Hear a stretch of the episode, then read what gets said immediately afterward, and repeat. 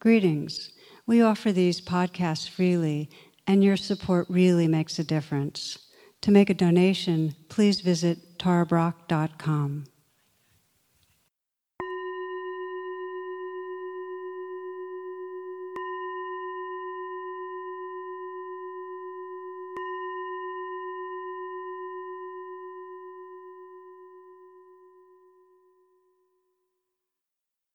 Well, I'm very happy to be here with my friend Tara. Uh, it's good to share this day with you. And uh, maybe, uh, Tara, you could begin and see where it takes us, huh? My pleasure. And uh, likewise, it's a joy to get to co teach with Frank, who's very dear to my heart. I just was looking at the picture of us from the last time we taught in Washington, D.C. Really wonderful and really so grateful to each of you who are here and i'm imagining you here since i don't get to see you which i always i love being able to see and feel you as much as possible. So thank you. Thank you from around the globe coming from around the globe and it feels so important um, you know gathering like this to explore presence explore that silence and that space that can hold you know with heart all that's going on in this world in these current times and uh, so aware of the intensity you know just went ahead and looked at the front pages today you know the mm. the violence all the refugees waves of pandemic and then of course the earth suffering you know one friend last described the last few years as that uh, she couldn't seem to land it was like being in an airplane and just navigating one storm after another and there was it wasn't safe and stable enough to land. And and you know it can feel that way when we're in reactivity that we're just not able to arrive in in real life. Uh, can't contact can't feel intimacy. We're just in motion reacting. And you know even when uh, we're not feeling strong emotion you might notice there's still that habitual tendency to tense against what's next. I'm sure you've recognized it. I'm thinking of one woman, a mother who sent her son a text message and it said, Start worrying, details to follow. and, and that's kind of the way it is. We're ready for what's next. And as most of you realize, it's an illusion that life ever settles. I mean, we know that there's always stressors and life's not going the way we think it should go. And the seasons keep changing with, you know, their creativity and their beauty and their challenges and their losses. And oh my, the losses, they've just been really big in these last few years. Uh, so many have been going through it. To me, the deep inquiry how, in the midst of all this, do we find that refuge, you know, that space of silence and presence, that space of loving awareness that's our home? How do we find that so that the losses and the changes and the fears and the anger and whatever's coming up can be held with with a real tenderness you know with a with a compassion and with a wisdom.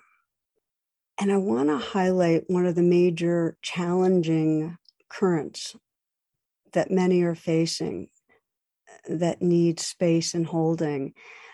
You've probably noticed that the more stressed, the more reactive we get, you know, anxious or angry. And with that, we're conditioned to turn against ourselves. So not only are we anxious and angry, but we don't like ourselves. We don't like how we're feeling, how we're acting. And this is a really deep conditioning. And I've seen during uh, pandemic years, you know, along with all the uncertainties and the loneliness, the fear, these really deep feelings of personal failure.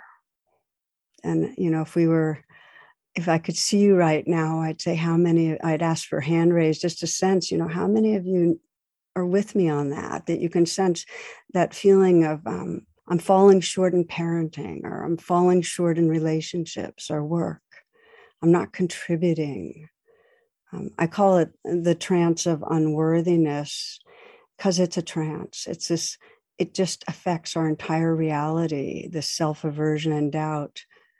You know, I remember I first wrote about it in my book Radical Acceptance. And I remember teaching uh, at a Buddhist university in Naropa and giving a workshop on radical acceptance. And there was a huge poster of me and the workshop and so on.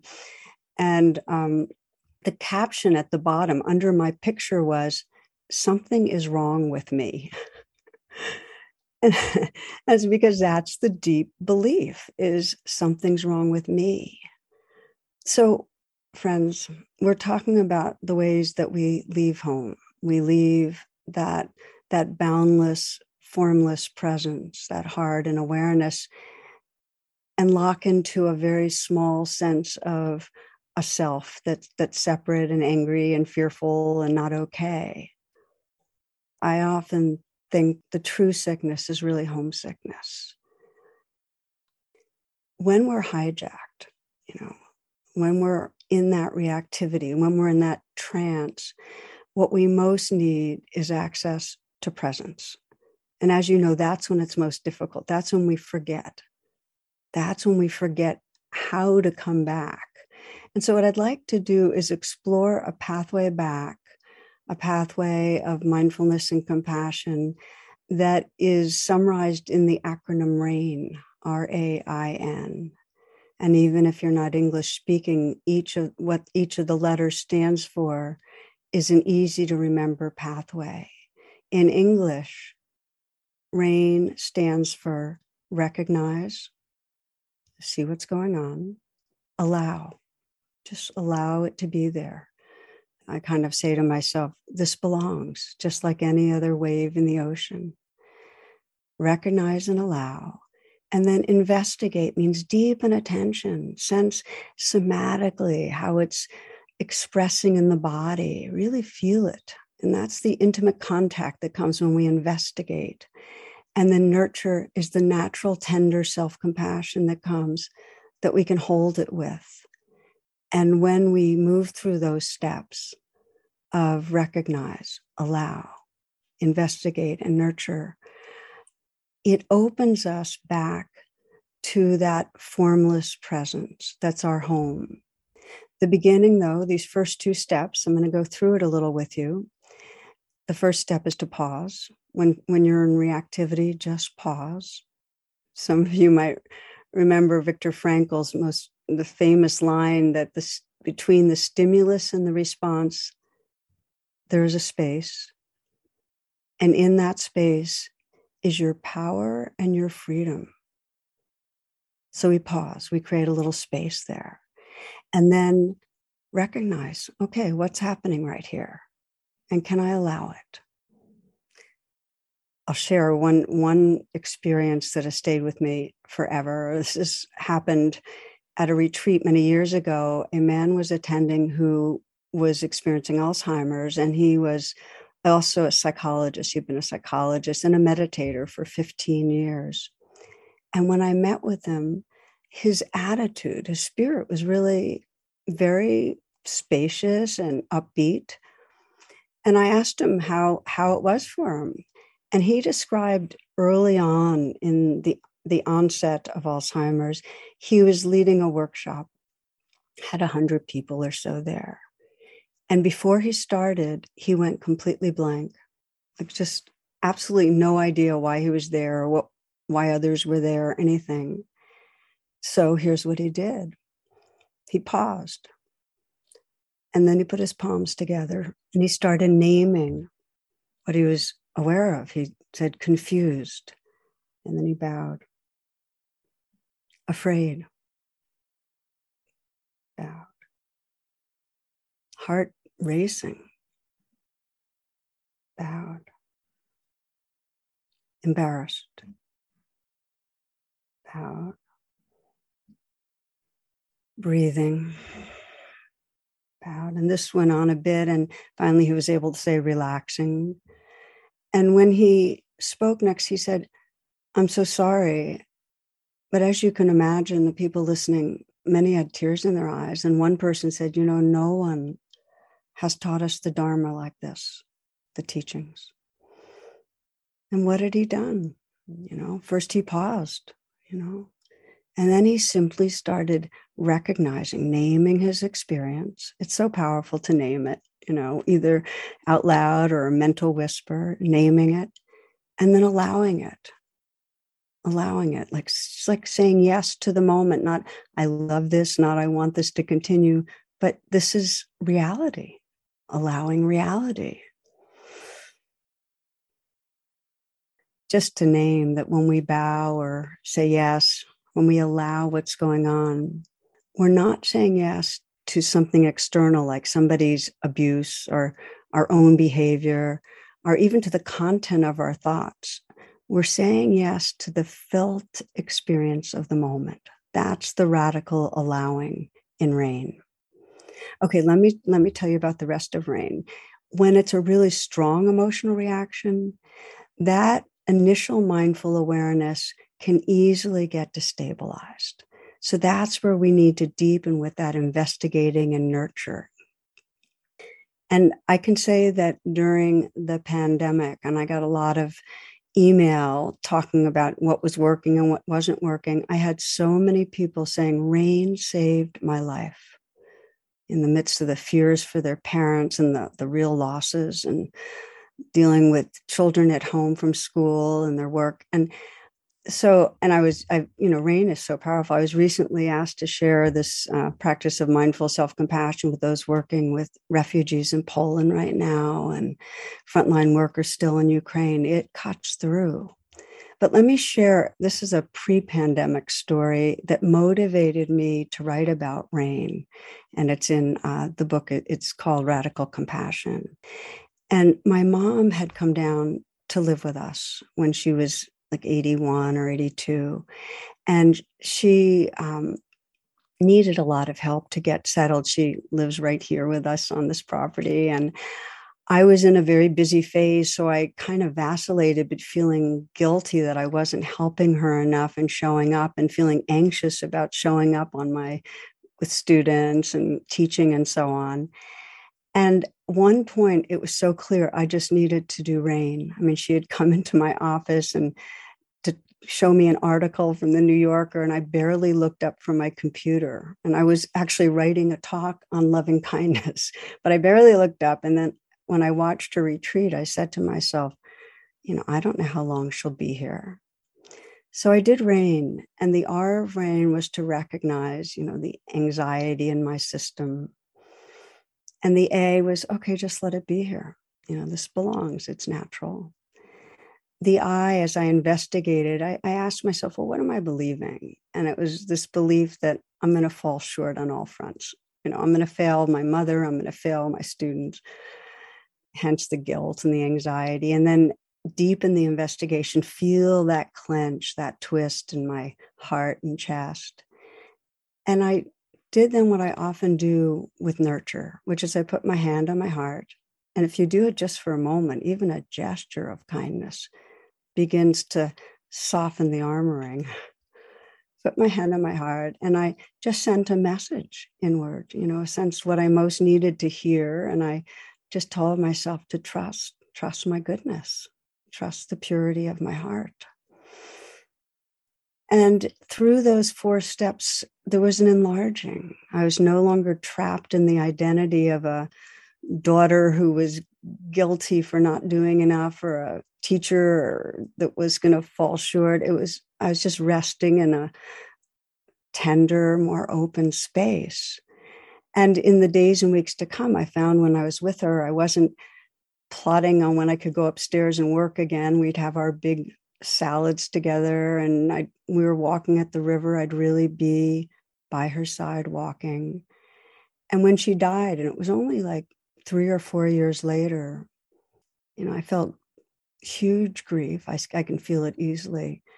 But no regret because rain had saved my life moments with my mom. And so it is that we need a way home, you know, when we've left home. We need a simple way to honestly and courageously feel what we're feeling, regard it with kindness. And the kindness is so important. Jeff Foster writes that the most potent medicine is this ancient commitment to never abandon yourself, to discover wholeness in the whole mess, to be a, a loving mother to your insides, to hold the broken bits in open awareness, to illuminate the sore places within with the light of love.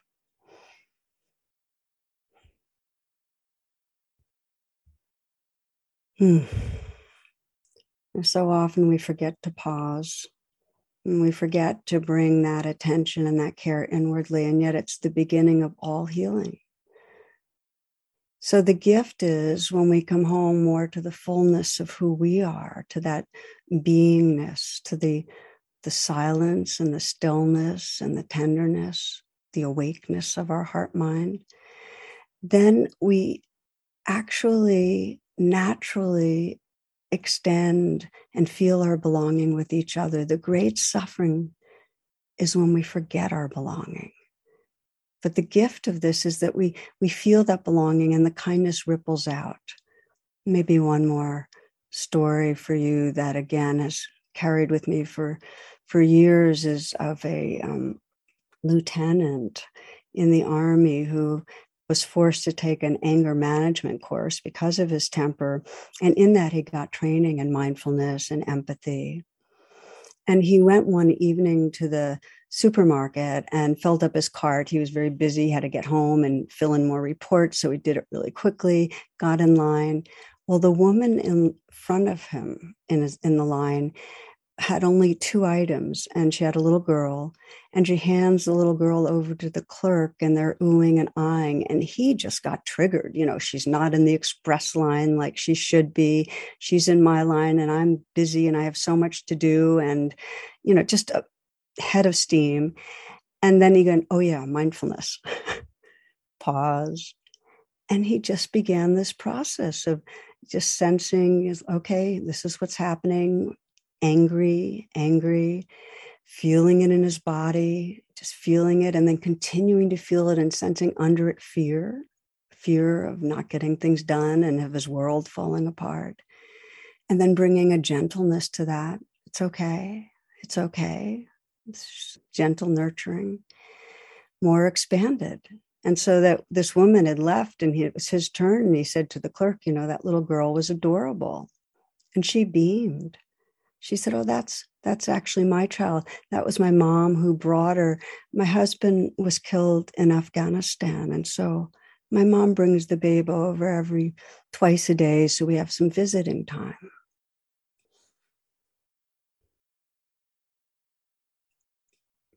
You know, not everyone is suffering in that particular way, but life is hard. I mean, everyone's living with uncertainty and fears, loss of their body and mind and of others, failure, sense of failure. You know, that anonymous saying, be kind, everyone you meet is fighting a hard struggle.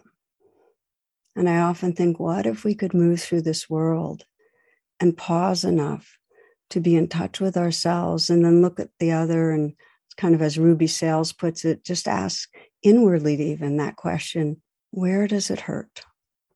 Where does it hurt? You know, as our world continues in crisis, this is the possibility and the hope. I mean, the only thing that will heal us is consciousness. More humans that cultivate a pathway to um, this awake, tender heart, the more there can be love in action. Love in action. And that is the true medicine. L.R. Knost puts it this way he says, Do not be dismayed by the brokenness of the world. All things break, and all things can be mended, not with time, as they say, but with intention. So go, love intentionally unconditionally. The broken world waits in darkness for the light that is you. Mm, thank you, friends. Thank you for listening. Thank you for your attention and now Frank and I are really interested in hearing whatever questions you might have. And it needn't even be a question. It might just be something that you want to speak to that's on your heart and mind now. So, um, and just so everyone knows, we're in webinar, so we won't be able to see you, but we'll be able to hear you. So, Anessa. Thank you for yeah. taking my question. I'm in the process of uh, providing care to my mother who's slowly dying. And I find myself so often very overwhelmed in the moments. And then they pass like waves, and I do what I can with the resources that people like yourselves have so generously offered to us. But I wondered if you had some counsel for when it's really overwhelming, how to navigate. Yeah. Oh boy. It's hard, isn't it? It's so hard, Anessa. And sometimes, you know, we just have to acknowledge just how difficult it is for us and step away, actually. Step away into the other room with ourself, reach out for support for ourselves. Those are very practical things that we can do, of course. But what Tara was speaking about earlier, about the man with Alzheimer's, just naming his experience, that can be incredibly powerful for you to do. This is hard. I didn't sign up for this. I'm really scared. Yeah. So naming your experience can be incredibly helpful, of course. Then there's one more thing I want to say, Anessa. When you go out of the room and come back, one calm person in the room can make all the difference. And you can be that calm person. You know, when you move your mom, when you turn her in bed, you lend her your, your back, you use your arms and legs to turn her. You can also lend her the calmness of your mind. And you can open your heart in such a way that she might be inspired to open hers. And then you could be in it together. You can do that, Anessa. That lives in you. You can have confidence in your good heart. Mm. Yeah. Thank you, Nessa, for the question, Frank, that response, because it, it's so meaningful to so many of us. Um, and I have a question for you, Anessa, which is what is it you most feel like if you could remember or be reminded in those moments? Like if the most wise and loving part of you could just whisper something in your ear, hmm. what do you most wish you could remember in those moments of overwhelm? Um, I guess there's there's probably two things that come right to my my uh, heart and mind, and one is this is like it, this is all okay. This is all normal. This is this is um, this is how it is. You know, just kind of a a breath of that. You know, just like ah, this is mm-hmm. this is okay. And uh, and then the other is to just um, sorry, was your question? What would I say to myself? Or what do you, yeah, what would you say? Or what do you wish you could remember? Oh, remember, yeah. I, I, uh, the, the light and the love that shines out of my mother, actually, mm. you know, and that um, we've had some incredible moments uh, where she just, uh, and and then I I realized that she's okay. She's being held, mm. you know, and, and it's her process, but she's being held. And I don't have to hold her all the time. Or or or I'm part of that holding too, you know, like we're just that life is holding us. Mm. Okay, that's um, first. I just want to bow because that's really a beautiful sharing and teaching for all of us. And it may be that during the moments of overwhelm, you can more quickly you know i often just put my hand on my heart and just hear that voice that that reminder you know this belongs this is a natural this is just the way this human body mind works to get overwhelmed. It's okay. It's just part yeah. of nature. And then just to remember there is a light and a love that's coming through your mom that's holding your mom that's coming through you that just is always here, even when we can't immediately sense it and contact it, and to trust in that. And you, this is your wisdom. So draw on that. I mean, the more moments that you turn to that, that's a refuge that can carry you. Mm, thank you. Yeah, that I can feel the calmness with that. So, yeah, appreciate that. Thank you. Yeah. Thanks, Vanessa. We have a question from a Spanish speaker. Sylvia, do you want to come on and ask? Sure. This is coming from Monica, and she asks, um, How do you forgive yourself?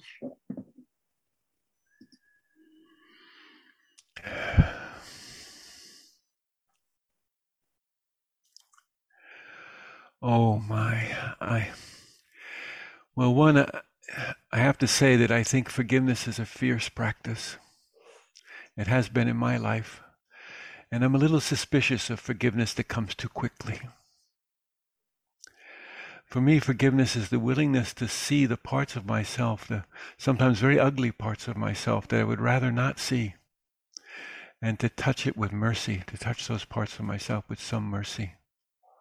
Yeah to recognize my humanity and my my ignorance. Yeah.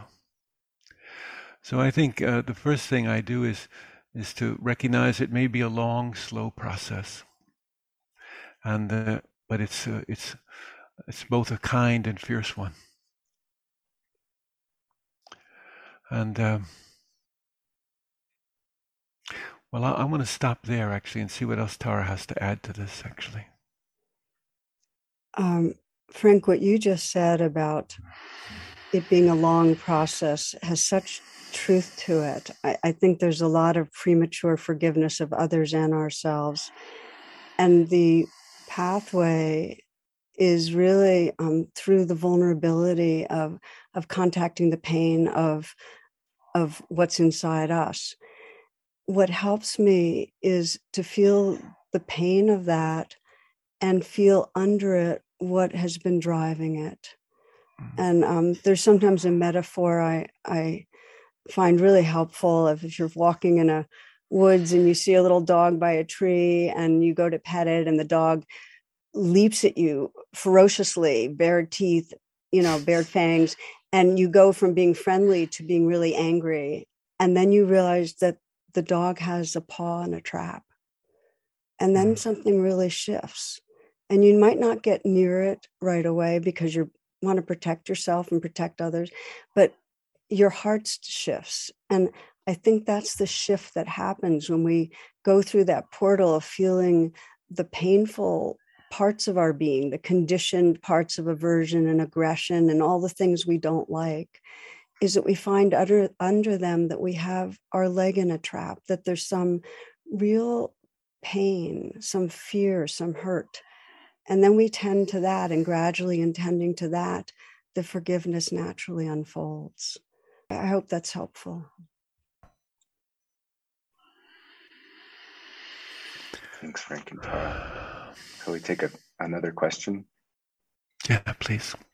Um, here I sit um, kind of wrapped up in blankets because I'm not feeling well and I'm 84 years old and thinking about the challenges of getting old, losing your family, and uh, and staying uh, staying in the game, which I really want to do. So I guess that's my quest right now. Tara, why don't you take a shot at this? Huh? Yeah, Patricia, I hear less of a question and more of your heart's aspiration, ah. which is to um, to stay true to your your life and what's here. And I'm wondering, what is it that might get in the way for that? Is there a belief or a feeling that makes you feel that in some way you want to resign or you're not going to show up? oh, right on the money.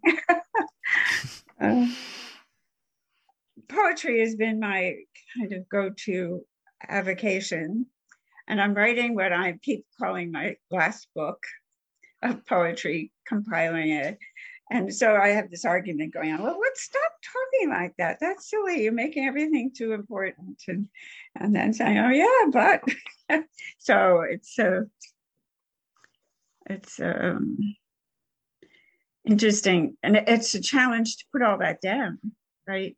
To go ahead with the work and not complicate it with that question. So what what I'm hearing is that there's a self doubt that it's valuable or it's worth putting forth. Is, is that right? It's that, and um, yeah, I, and not not so much that it's my work, or but what is that? What has value? You know, kind of that larger question, I guess. What's the point? So, um, and I think my advancing age really drives that question a lot. Yeah. I think that's a question that I wish the earlier we can ask it, the more awake we'll be. It's one of those wisdom of impermanence questions, like what really matters. And as the Zen teachers say, the most important thing is remembering the most important thing. So it's almost like that if you just keep asking, okay, what really matters in the, you know, if you had just a minute or two left in your life, what hmm. would most matter? What would be the quality of heart and awareness and beingness that would most matter? Just asking that question, I think, will inform any act, activity. I just honor you for being in the inquiry right now. Thank you. Thanks so much.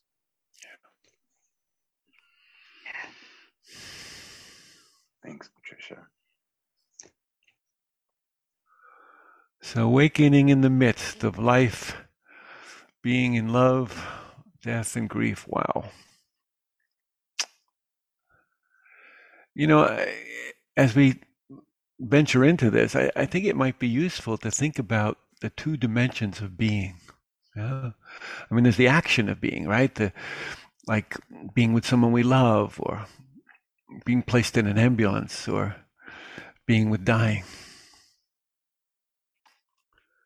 And then there's being, which is a way of referring to that all inclusive, that endlessly expressive, that source of all manifestation, the ground of being, right? Which is our essential identity, which we know through presence, as Tara reminded us. And to me, anyway, this dimension of being is another way of, of naming or talking about the inseparable unity of reality.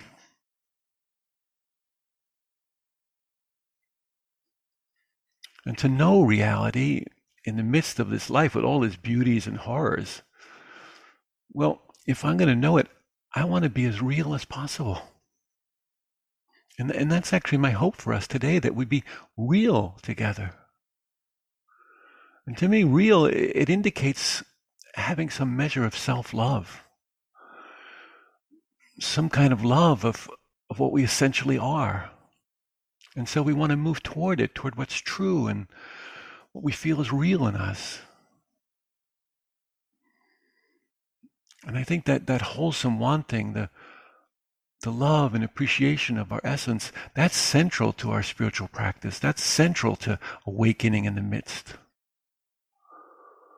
without love, you know, well, our practice is being done for all the wrong reasons. So to me, this love isn't selfish. It's we don't love because it's good for us, you know, or because our preferences are met, or we realize some special attainment. Because we know, you know, that being real it means allowing sometimes a lot of unexperienced pain to surface. So we need to love being real in order to go through all the trouble and, and the discipline of, of inner work. And you can't be real if you're pretending to be something other than you are. I mean, how many times have I chosen comfort over truth? Or found myself living in the idea of who I think I am instead of in the direct experience of my life?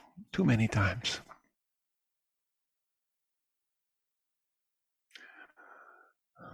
You know, awakening in the midst, sometimes it seems impossible to me. And I know that I can't do it alone. None of us can. We need support, and, and the support that we that we need it, it comes from being, from reality itself. It's not something external or other than who we are.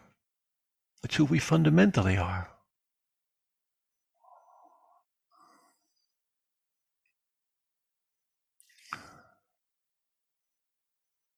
How do we awaken in the midst? I, I don't know for sure. but it seems that some of it is about getting really interested in being real. Being interested in being as clear as possible about what's happening as it's happening.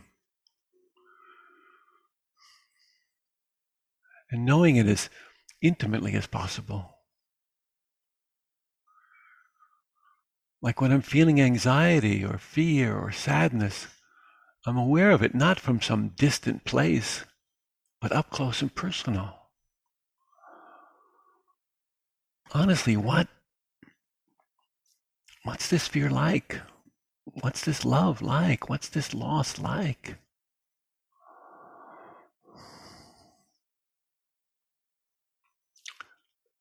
This means that awareness receives and, and holds the experience without my interference. You know, it, it knows all parts of it. Awareness knows through intimacy. It's like when you fall in love, right? With someone, you want to find out everything you can about them. You want to be completely familiar with them, to be intimate with them. And I think we need to apply that same interest in knowing ourselves I mean, these days when people ask me what my practice is, I say it's the practice of intimacy, learning to become intimate with myself and the world.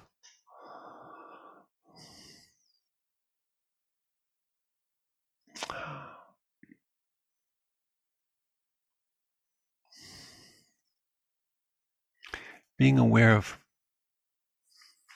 who we are, it can only arise from loving being where we are. Love isn't a gated community. Everything's allowed in. Every part of ourself. Awareness doesn't exclude anything. It's not in the nature of awareness to resist. We can have resistance without resisting it.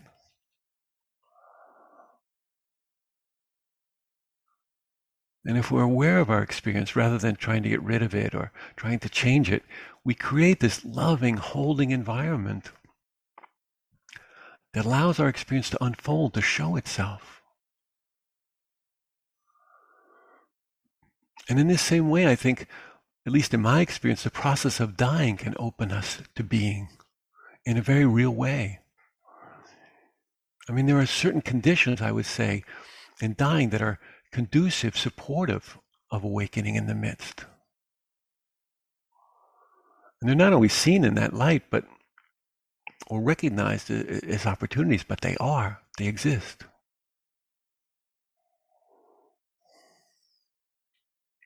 The process of dying, well, it's almost imperceptibly a process of letting go. Relinquishing what we know we can no longer control. Like I remember this one hospice resident at the Zen hospice. He was a well-known rock musician, actually. And one day he was just weeping as he was telling me about his losses and everything he was having to let go of. And then the next moment, he was smiling at the idea that he was going to give away his treasured Gibson Les Paul guitar to his friend. He said, We're not what we have, and there's no storage units in heaven. So letting go can be an act of generosity, right? We let go of our old grudges and, and give ourselves to peace. We let go of fixed views and we give ourselves to not knowing. And we let go of self sufficiency and we give ourselves to being cared for. And we let go of clinging to give ourselves to gratitude.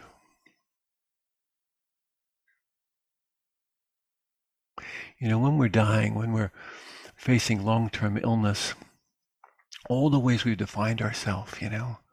I'm a mother, I'm a father, I'm a people person, I'm a loner, I'm rich or poor. All of these identities are either stripped away by illness or gracefully given up, but they all go. And then who are we?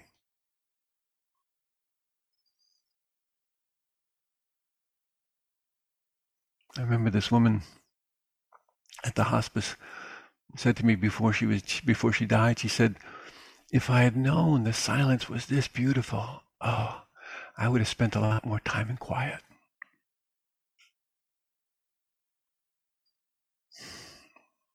letting go is how we prepare for dying with suzuki roshi from the san francisco zen center he said uh, renunciation is not about giving up the things of the world, but accepting that they go away. And acceptance of impermanence, that's what helps us to learn to die.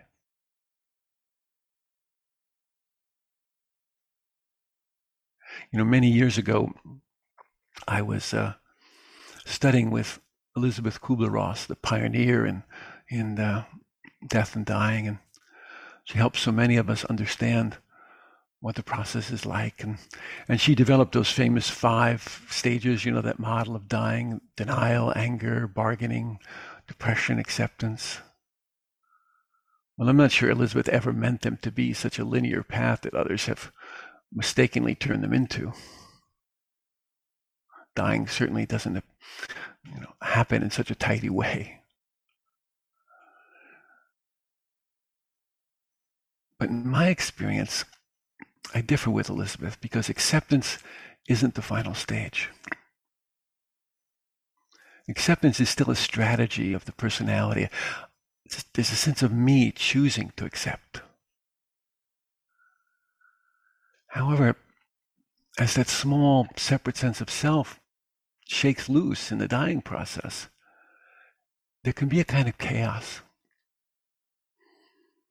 that acceptance born of personality can't manage. And it can be filled with agitation and can be frightening to some people. But I think it's here in this chaos that something infinitely deeper than acceptance or letting go arises. And that's surrender. And that's a process by which we cease all struggle and, and resistance. And surrender is a kind of gateway to, to transformation. I'm not really sure we even can choose surrender. I, I, think it's more like it chooses us. It's more like a karmic thread or an undertow that takes us. Certainly, we know that there are certain things that can engender surrender, right? Like our spiritual practice can engender surrender, our deep faith can engender surrender but also exhaustion can, can engender surrender. And I've seen this many times with people who are dying. At some point in the dying, we're just too exhausted to keep up the fight. And it's in those moments that I've seen ordinary people, people like you and I, develop profound insights at the end of their life that have them emerge as something larger, more expansive than the more real than the small separate self they've taken themselves to be.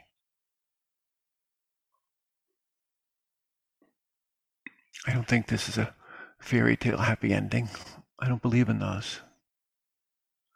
This regularly occurs for people in the final months or weeks or days or sometimes even moments of their life. And you might say too late. And I might agree. However, the value is not in how long they enjoyed the experience, but that the possibility for transformation exists. And if that possibility exists then, well, it exists now. And we can harness the awareness of death now to appreciate the fact that we're alive, to encourage self exploration, to clarify our values, to, to find meaning, and to generate hopefully positive action in our world. And to palpably touch, to know ourselves as being.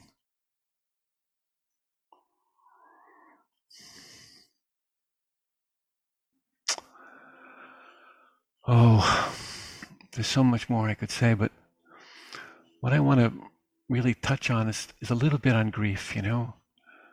The grieving the, the death of someone we love, it's like being thrown into a raging river. And it's powerful and it pulls us down, you know, below the surface to the deep, dark places, you know, where we can hardly breathe. And frantically we try to escape, you know, and then we feel ourselves pulled further down, and then gradually we're released. And we step on shore with fresh eyes.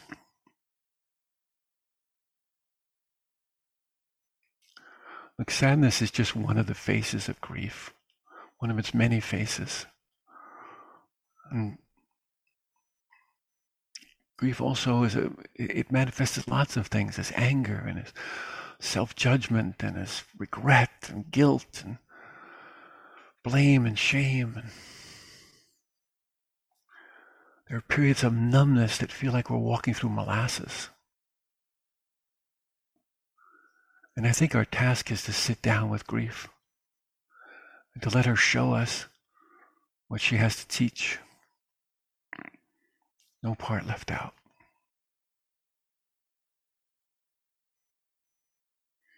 And most of us, you know, we're, we're not prepared for the intense feelings that, that engulf us sometimes when we least expect them. Like my friend, we said she completely lost it one day in the cereal aisle in her local supermarket, you know. She said, I just lost it right there between the Cheerios and the Raisin Bran, you know.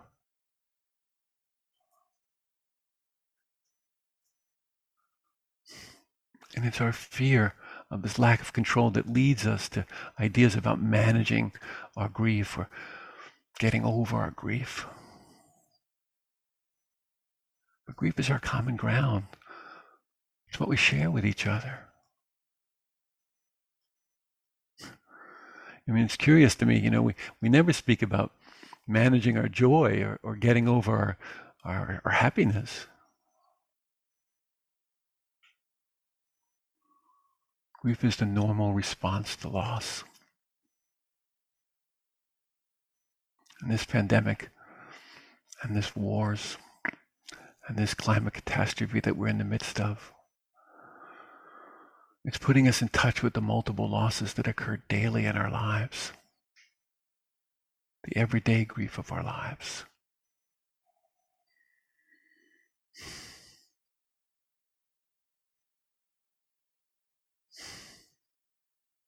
Someone said recently when Roshi and I were teaching together that grief is love that has no place to go.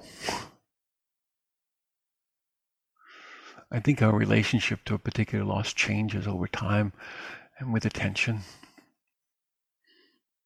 It, always, it won't always have the same intensity for us, but the response to loss, well, it will remain and, and maybe last a lifetime.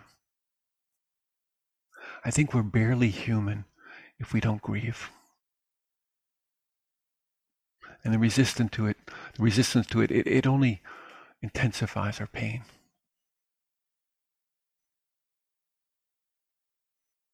The grief challenges our, our notions of control. It, it cracks our defensive shell. It, it shows us how vulnerable we are.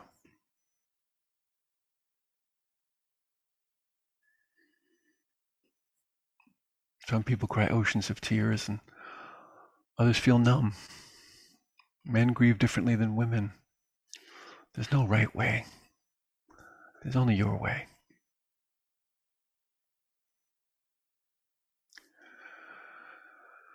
So I want to stop speaking now and, and again turn to you and engage with you in a kind of conversation and a dialogue with you about what's on your hearts and minds, about being and life, and love and dying and, and grief. We're just able to touch on these things now, but I really want to hear from you. So, so Noah, I wonder if we could again ask people to raise their hands if, if they have a comment or a question they want to share, and then Tara and I will do our best to try and be in dialogue with you and respond as best we know how to do anyway. Yes, yes, we already have um, 40 people with raised hands. Oh. Um, so, Alyssa.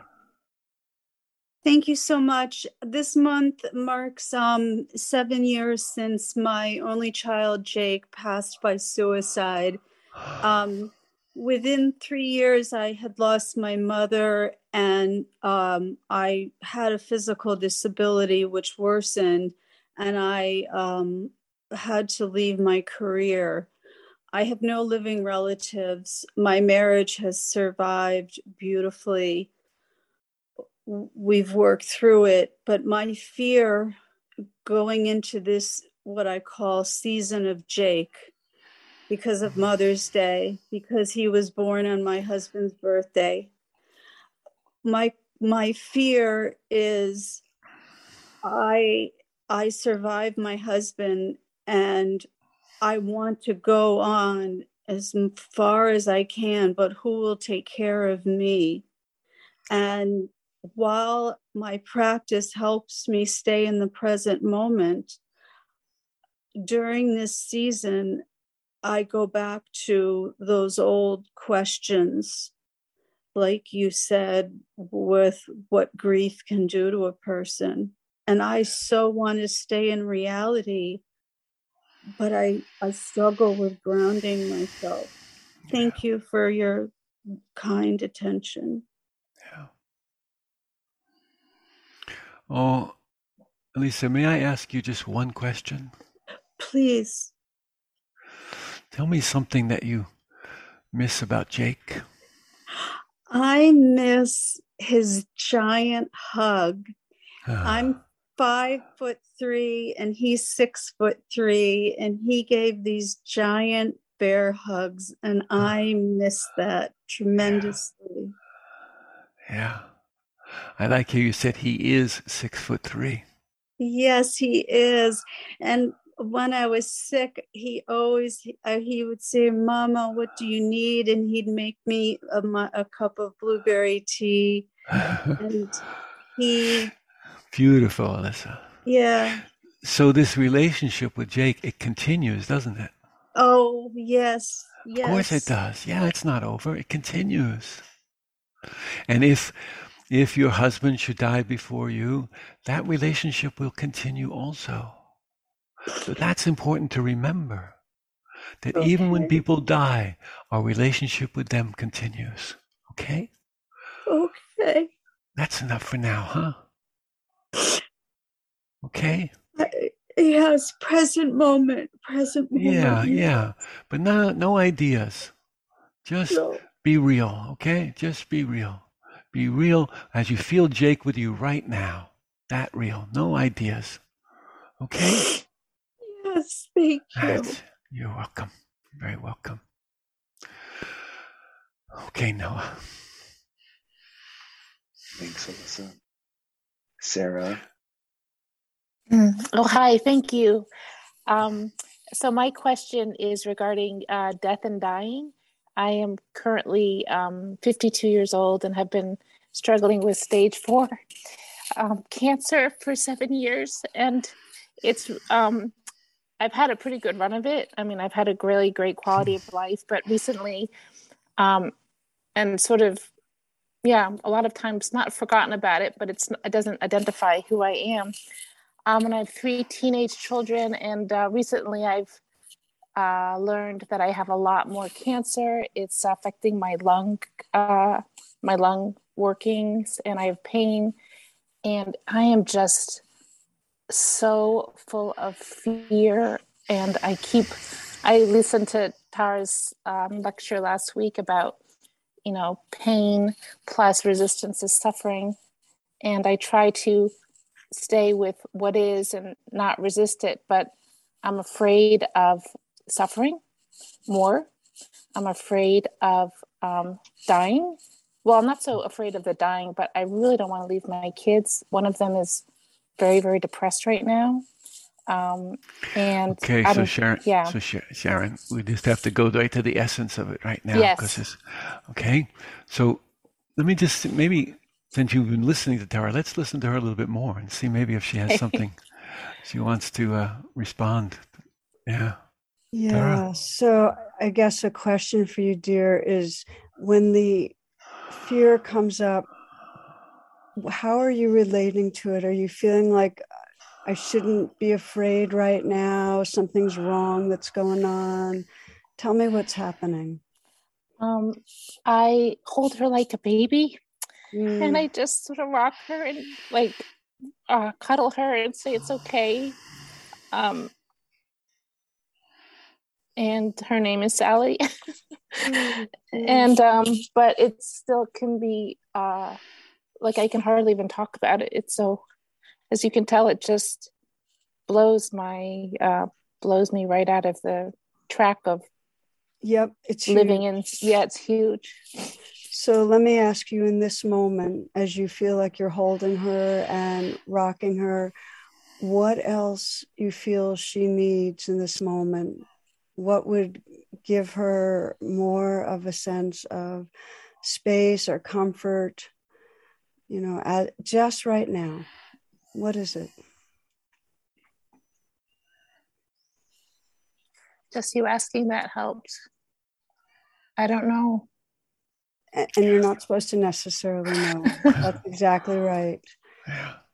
It's this is all about our relationship with fear. The fear is a given.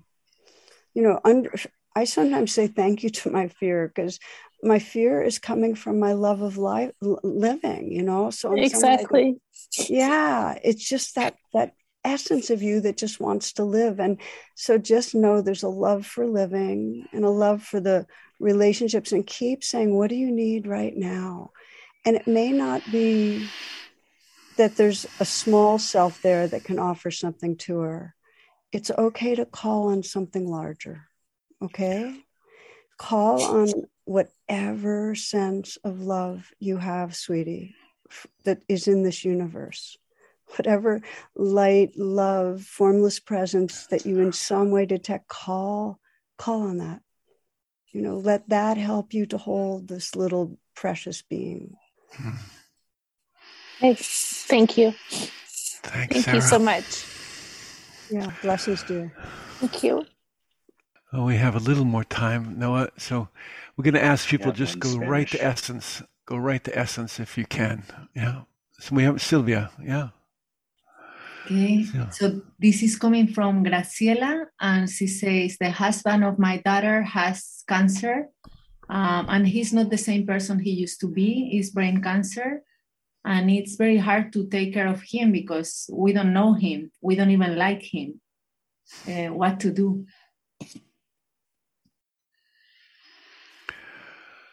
Oh, well, this one strikes home for me because I've had some strokes in the last few years, and I'm not the same person I was before the strokes.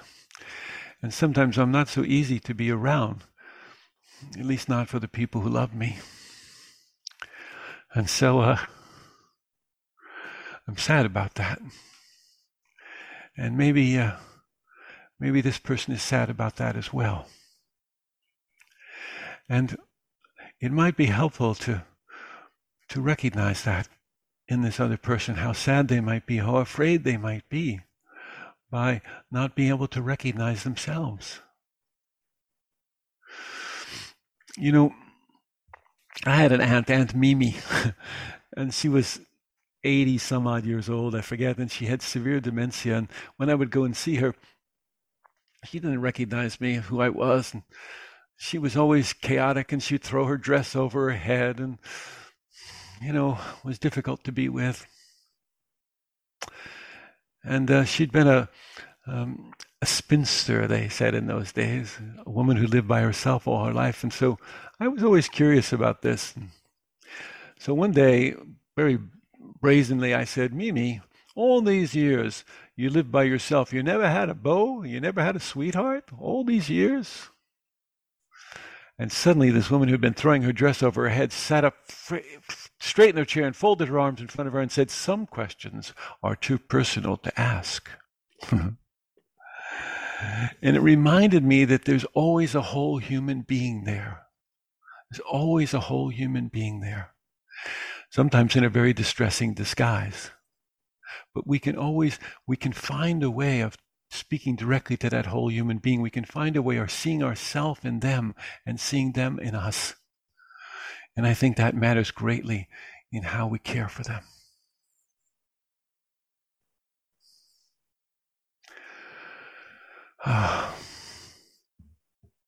Thank you, Frank.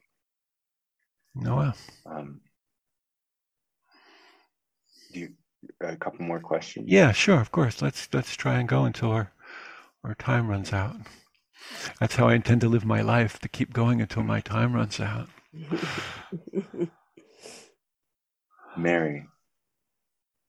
My question um, has to do with the grief of uh, having a uh, several um, relatives within the last couple of years who have been diagnosed with uh, mental illnesses, and uh, so, sometimes it's very confusing to me to figure out what is you know right speech and right practice toward people for instance who have bipolar uh, where it can be really tricky. Well, i'm glad to start just because there's um, several people i'm in active relationship close wise and um, I don't, it's very hard to, for me to legislate for myself what's going to be right behavior more. I have to come back into my heart and sense, get re, re, get in touch with what my deepest intention is. Like what is what is it that my heart wants in this relationship? And i know deep down i want there to be a loving connection and so I have to go back to that, even though I know that there's going to be all different filters of interpretation, and start with a sincerity. And I know that when I get sincere, I'm more discerning and I seem to flow more with, with what's needed. And the other piece is is to really sense impact. And it's like it doesn't matter how good my intention is when the impact is such that it throws somebody off that's just an invitation for me to go back to that intention and be, and not be down on myself. Really forgive myself and just experiment. And i find that all relationships are an experiment. You know we're always exploring what is it that will most serve uh, a real heart connection. Uh, so I hope those are those few things um, give a little bit to to work with. And Frank, I'd love to hear whatever. oh, I, I, have nothing to add, but I, I, I do want to try and include some more people. And I don't want to rush us, but I, I, I feel so many, the, the hearts of so many people here online. And I want to know if there's someone else, Noah, who wants to speak. Yeah, thank you. Yes. I would. Thanks, Mary. Megan? Uh, hi.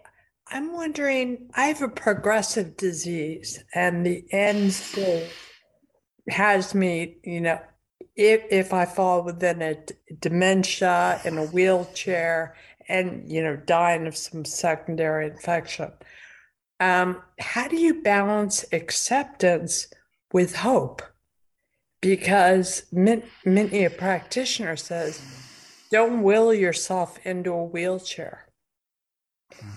So I get you sit with yourself and your your leg is numb and you can't get off the floor and you accept that. But but how do you deal with the fear of what happens next week or the week after? You know really what you're asking i mean it's just very very touching because so many of us are in, in situations where our, we have a story that seems real about how things are going to unfold. And for me, um, acceptance is only an opening, acknowledging the reality of just this moment. And hope means not expectation, but just staying open to possibility. Open to possibility. And the deepest possibility doesn't have to do with the progression physically. It has to do, do with how your heart can wake up more and more to have space for whatever unfolds. That's the true hope. So my what I'm encouraging is to be real with what's right here and sense that hopefulness for the possibility of a free a freedom, a kind of heart space that's free to be with what unfolds and stay open to it unfolding in a way you like too. Okay. Yeah. Thank you. Yeah, bless you, mm. dear. Megan. Carl Adrian. Hi, my name's Carl. Can you folks hear me okay? Yes, yeah. Carl. Well, so first of all, I just wanted to say to both of you, I just have such. Hmm. Yeah. Okay, so some emotion of gratitude here, just such deep gratitude yeah. To both of you for um, the vul- I can do this the vulnerable sharing of your stories and and of your teaching. I just wanted to say that. Um, I've been struggling with two questions actually, and I don't know you, how. how you get one, Carl. You just get one. I only get one. oh, okay. Go to I'm essence here. This. Um, if either of you could go back and live life again, what would that one thing be that you would want to do differently?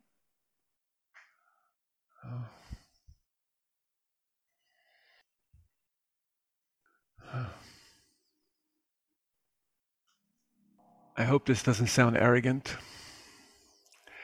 I don't know that I would want to do anything differently because even all of my mistakes have have helped. You know, they've helped me create a meeting place with myself and others, you know. My fear has helped. My anger has helped. They've helped me to find a meeting place with others who experience something similar. And so, um, I guess I wish I would have been conscious of that reality that much earlier in my life. But um, every aspect of my life, even my deepest errors, have been the ground for an empathetic connection with others, and I'm eternally grateful for that. Mm. I don't have life regrets. I have more of a sense of an ongoing uh, aspiration to live from love and to have my moments be an expression of love. And so, to the degree I could have wished for myself more quickly softening into kindness, you know, more quickly trusting the goodness inside me and others, you know, sure, but that, that's more of an idea. It's more right now just that longing to live from love and out of and underneath that longing that love of love. Yeah. Thank you. So tara i'm aware of time which is an unusual thing for me given my strokes but um, i want us to close with a with a meditation by you i just want to thank you my friend for for being a friend first of all and for your uh, great, generous, kind heart that has um, shown itself today, uh, your wise heart. Thank you for, uh, for being willing to uh, offer that to all of us today. I'm, I'm immensely grateful to you. Thank you. I'm feeling that field of loving very real and very here. It means the world. when dust is dust, it's what matters. yeah. Yeah. And that extends, friends, to all of us. There's something incredibly precious to create that together. Um, so I'm going to close with a, a brief, a brief uh, meditation, If it helps you to close your eyes or lower your gaze, please do. If there's some adjusting of how your posture is, so you can feel a little more awake in your body and at ease.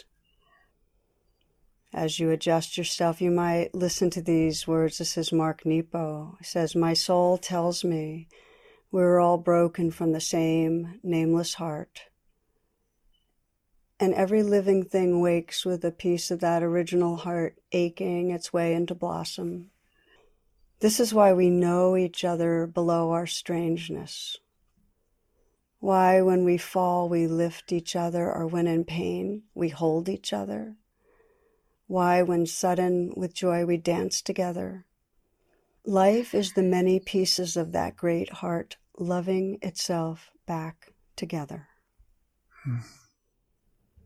So, in these moments, to sense that uh, beautiful, great, vast, formless heart space.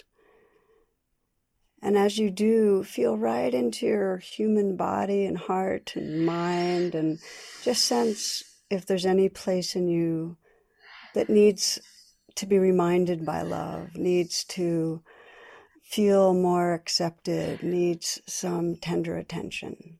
And if it helps to put your hand on your heart and just have that intimacy with the life inside you. And sense and imagine that warmth and light, that formless heart space, just bathing, really bathing, permeating whatever part of your being needs inclusion right now. You might feel your breath supporting that tender, receptive. Perhaps there's even a message, perhaps there's some words to your own human heart from your spiritual heart, some words of reminder that you want to take with you.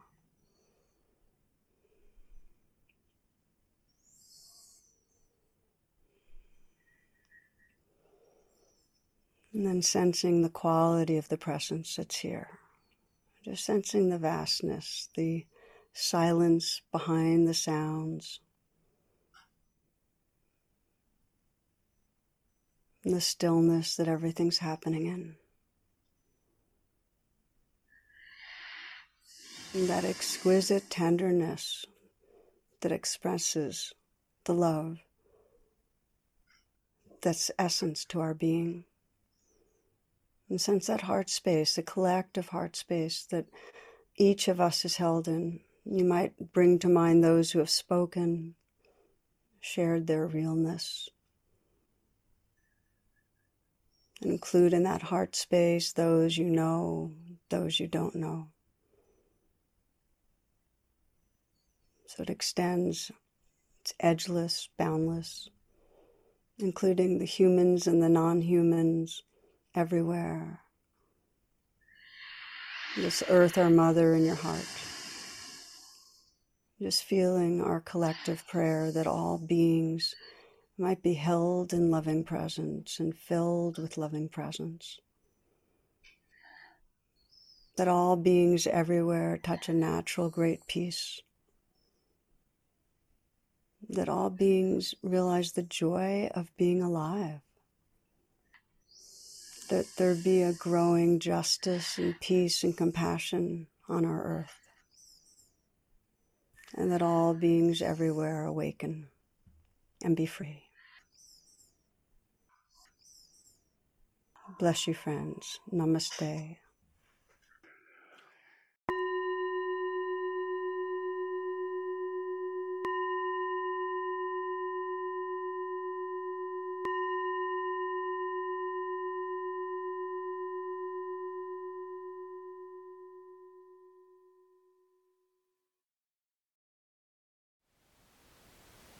Thank you for listening.